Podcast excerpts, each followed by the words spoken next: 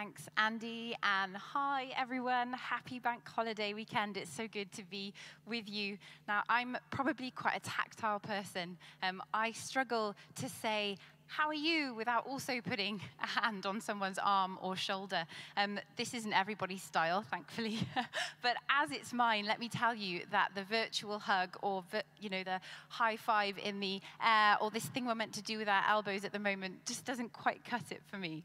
Um, it's really good to be carrying on this fab journey that we've been doing since January as a church family pattern, looking at some wonderful things in the scripture together. And today we have the joy of journeying through that passage that Andy just read to us from two Samuel chapter nine, as we reflect on health and disability as part of our mod, um, body module.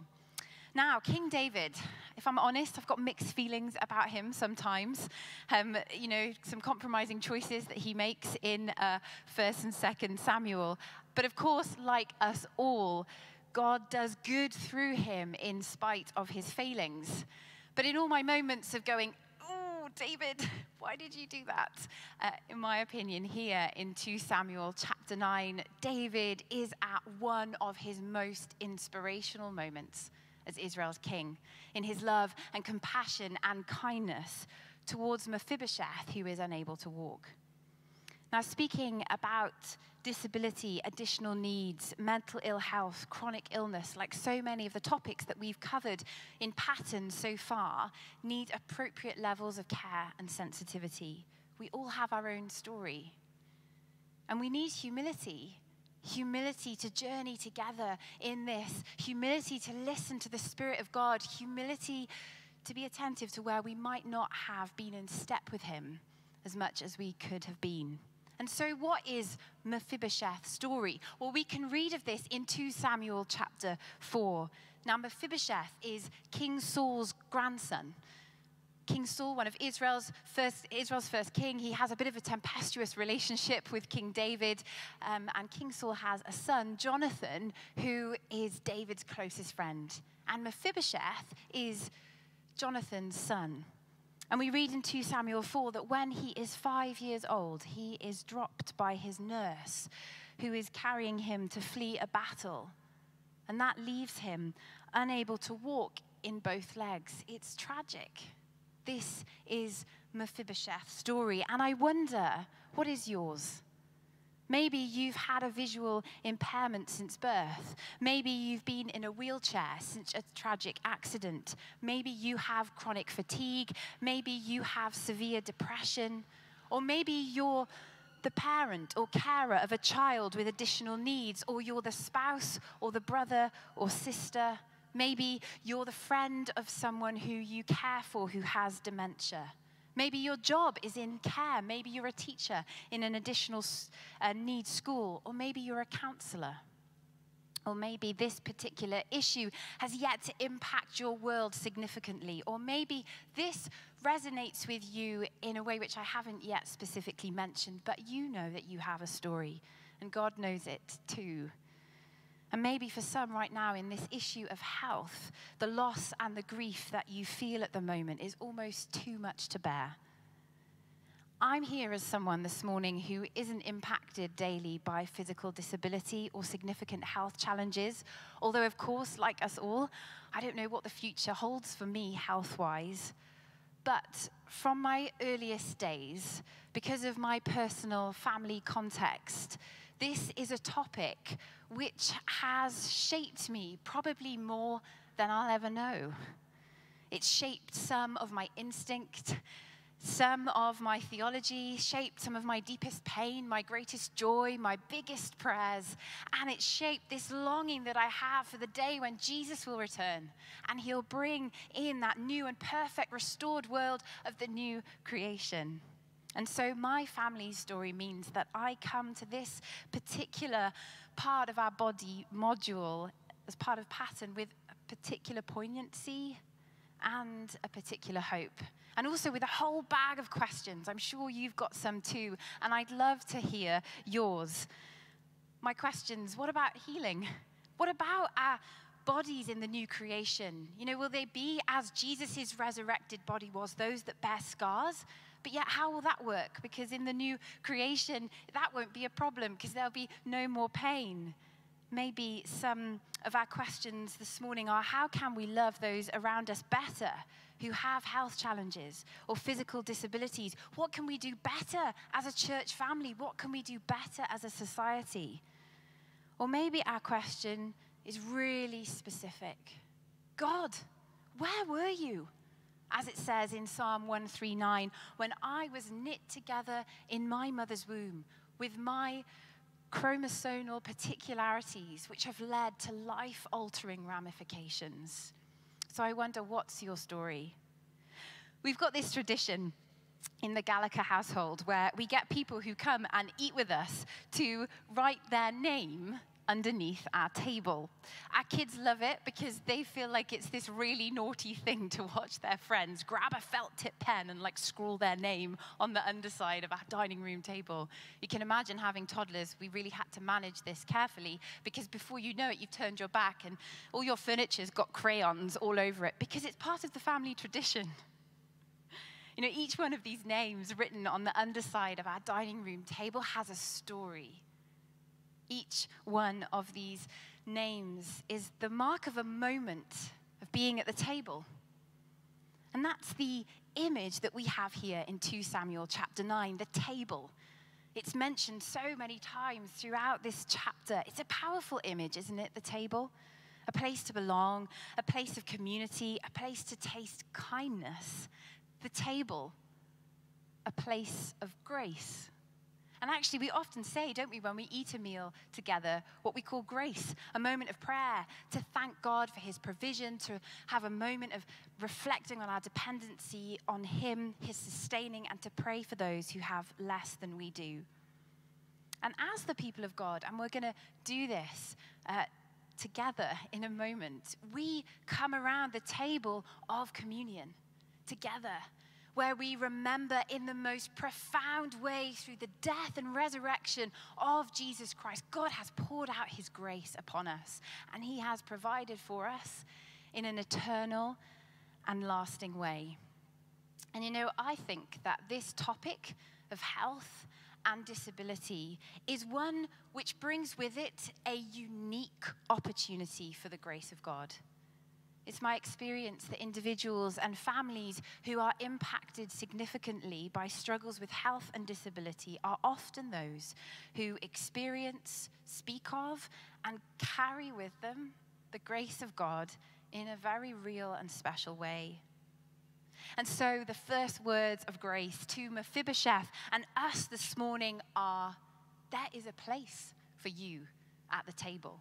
There's a place for you at the table of the King. There is a place for you in the arms of the Father who loves you. There is a place for us in all of our weakness, in all of our dependency, and there is a place for each one of us as, without exception, we bear the image of God, whatever our physical, mental, emotional struggles may be. And it's David's kindness which brings Mephibosheth to the table. That word, yeah, was throughout that passage that was read to us a lot. Kindness, kindness, kindness. It's there in verse one, verse three, verse seven. And it's this word in Hebrew, chesed. Do you remember a couple of years ago, I think it was, and we were looking at the book of Ruth as a church family, and that word chesed kept coming up again and again. And apparently, it doesn't translate brilliantly from Hebrew into e- English, because in Hebrew, it just means so very many things. The covenant love of God, his faithfulness, compassion, goodness, mercy, kindness, care. We see that kindness here as David's vision for his dining room table is shaped by a particular covenant promise that he makes to Jonathan that we can read of in First Samuel uh, chapter twenty, twenty-three, and twenty-four. It's this promise to ensure that Saul's offspring isn't cut off when he becomes king. But when we meet Mephibosheth first, that's exactly his experience. He's cut off, on the margins, excluded, overlooked. We're told in verse four that he's in a place called Lodabar. And actually, in Hebrew, that means a place of no pasture, literally no place. Now, this is something that many with health challenges and disabilities feel. Nancy Elsland writes, the history of the church's interaction with the disabled is at best an ambiguous one. Rather than being a structure for empowerment, the church has more often supported the societal structures and attitudes that have treated people with disabilities as objects of pity and paternalism. For many disabled persons, the church has been a city on a hill, physically inaccessible and socially inhospitable. And so right now, as the church across the globe has her ears and her eyes open to so many injustices, and as the Spirit of God is doing a particular work in this right now, this issue that we're journeying, journeying with together today has got to be one of the injustices that we engage with too. And in verse three of the passage, Ziba only refers to Mephibosheth by his disability. But in stark contrast, and I absolutely love this moment, in verse six, the very first words out of the mouth of King David is Mephibosheth's name. Mephibosheth, says King David. I love that. I think it's deep and profound that the first word, this man on the margins, this man without a place, this man not invited to the table, the first word that he hears from the mouth of the King of Israel is his own name, spoken with love and compassion and kindness and provision. And with those important words, do not be afraid, Mephibosheth. Mephibosheth, says King David, the kingdom that I am the king of, that is the sort of kingdom where you will have a place at the table. You are welcome here. And in taking Mephibosheth in, King David actually gives him the same privileges that one of the king's oldest sons would have had. You know, whatever your story this morning, friends, in Jesus, there is a place for you at the table. In the love of your Father in heaven who has created you and knows you by name. Hear him calling your name afresh today. He sees you. And his voice calls to us all in our weakness and all in our dependency. For we are all weak, aren't we?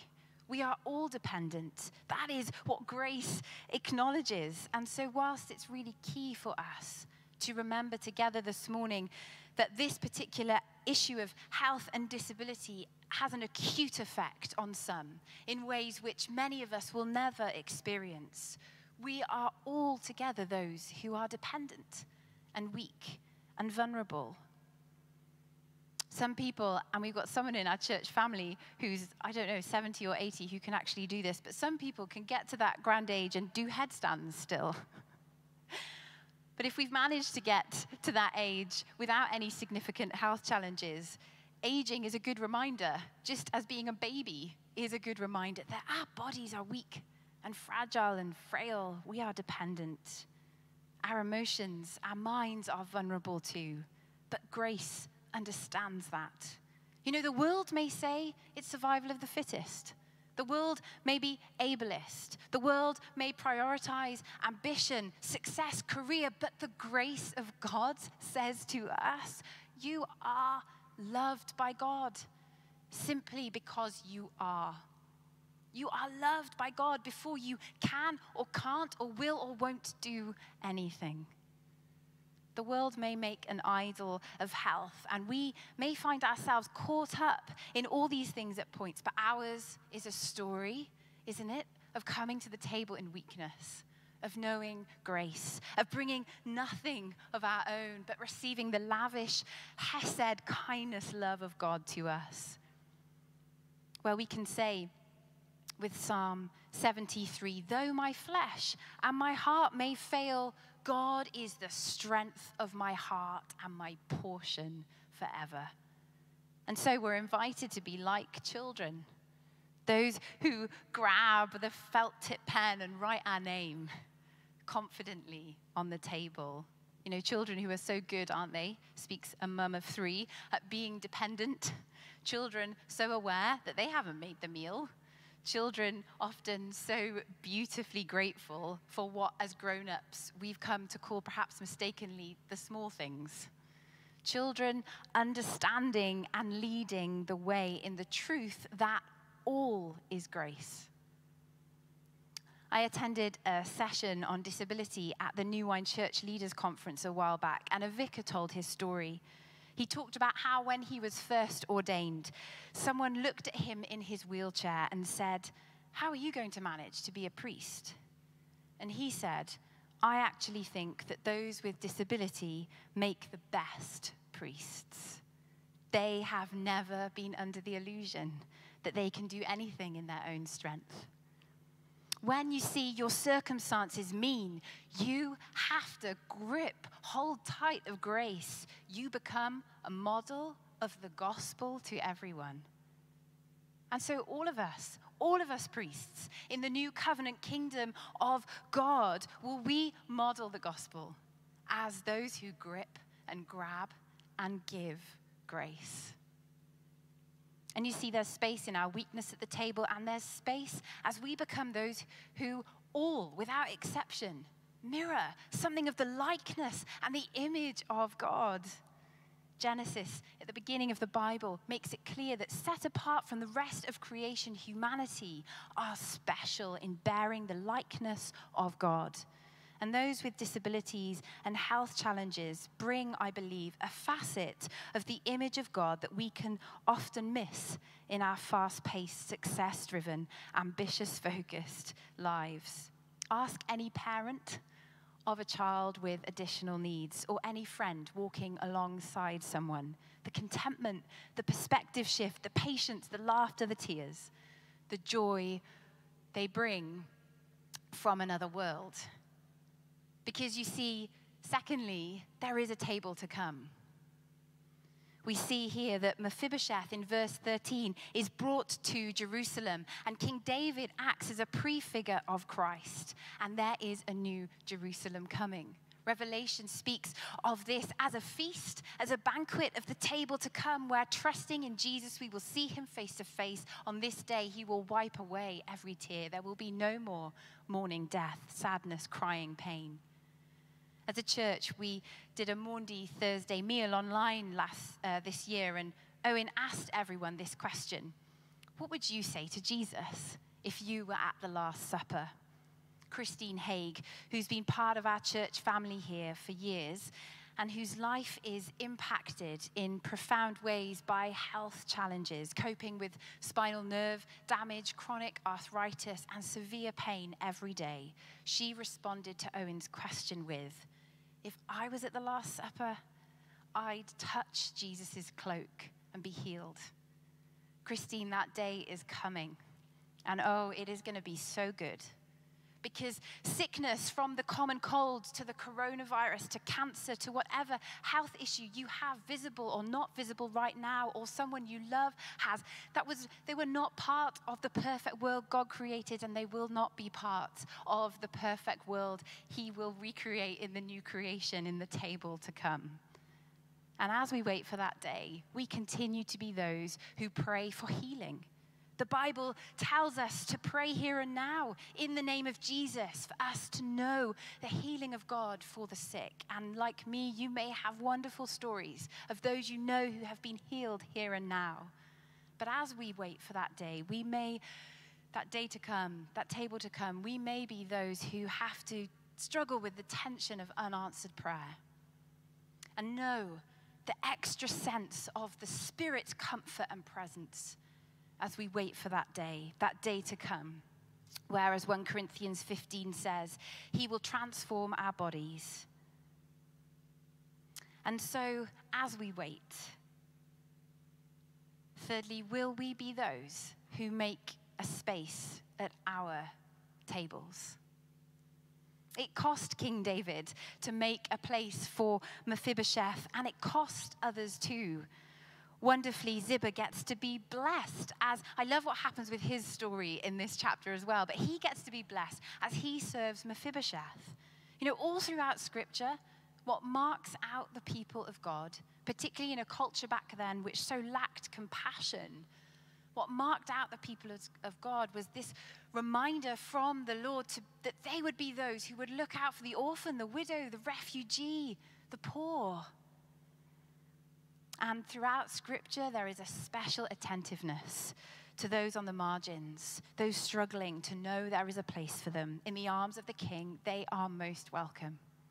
And so what about at our tables, in our arms, in our lives, where this can become more than just a token gesture, kept at arm's length, where this can impact our bank accounts, our prayers, and our very homes, where there is a space at our table, where we take our table metaphorically or maybe literally to someone's front window, even if because of dementia they can't recognize us anymore, where we make a phone call knowing it's going to be draining, where we're okay with the awkwardness, the looks from people in public, where we embrace the unconventional, the unexpected, and where we find other ways to communicate that aren't patronizing, where we're okay asking if someone's okay and getting the answer that they're not okay today, where we offer respite care, where we inconvenience ourselves, where we make a place at our table not out of duty, but because we ha- are those who ourselves have tasted grace in our weakness, where we have been brought from the edges into the very life and love of God, Father, Son, and Spirit. And what we find as we come around the table together, as we make space at our tables, in our lives, in our conversations, in our diaries, is that the beauty of grace means that all are blessed in that. In that coming together, all are blessed. The strong, the weak, the healthy, the iller, all are blessed. That is the way of grace. So to those today who are caring, and know all too well, perhaps sometimes, the reality of making a place at the table, may the Lord bless you and keep you and sustain you. Jesus said and showed, didn't he, that to serve is the greatest thing. And to those suffering today, may the Lord bless you. He is at hand. He is at hand. Grip a hold of his grace. Grab it and then give it. May we be a church family that know we have a place at the table of a, our loving Father, at the table of the King, just as Mephibosheth did. And may we be those who make a space in our lives, in compassion, in kindness, in humility and grace. Amen.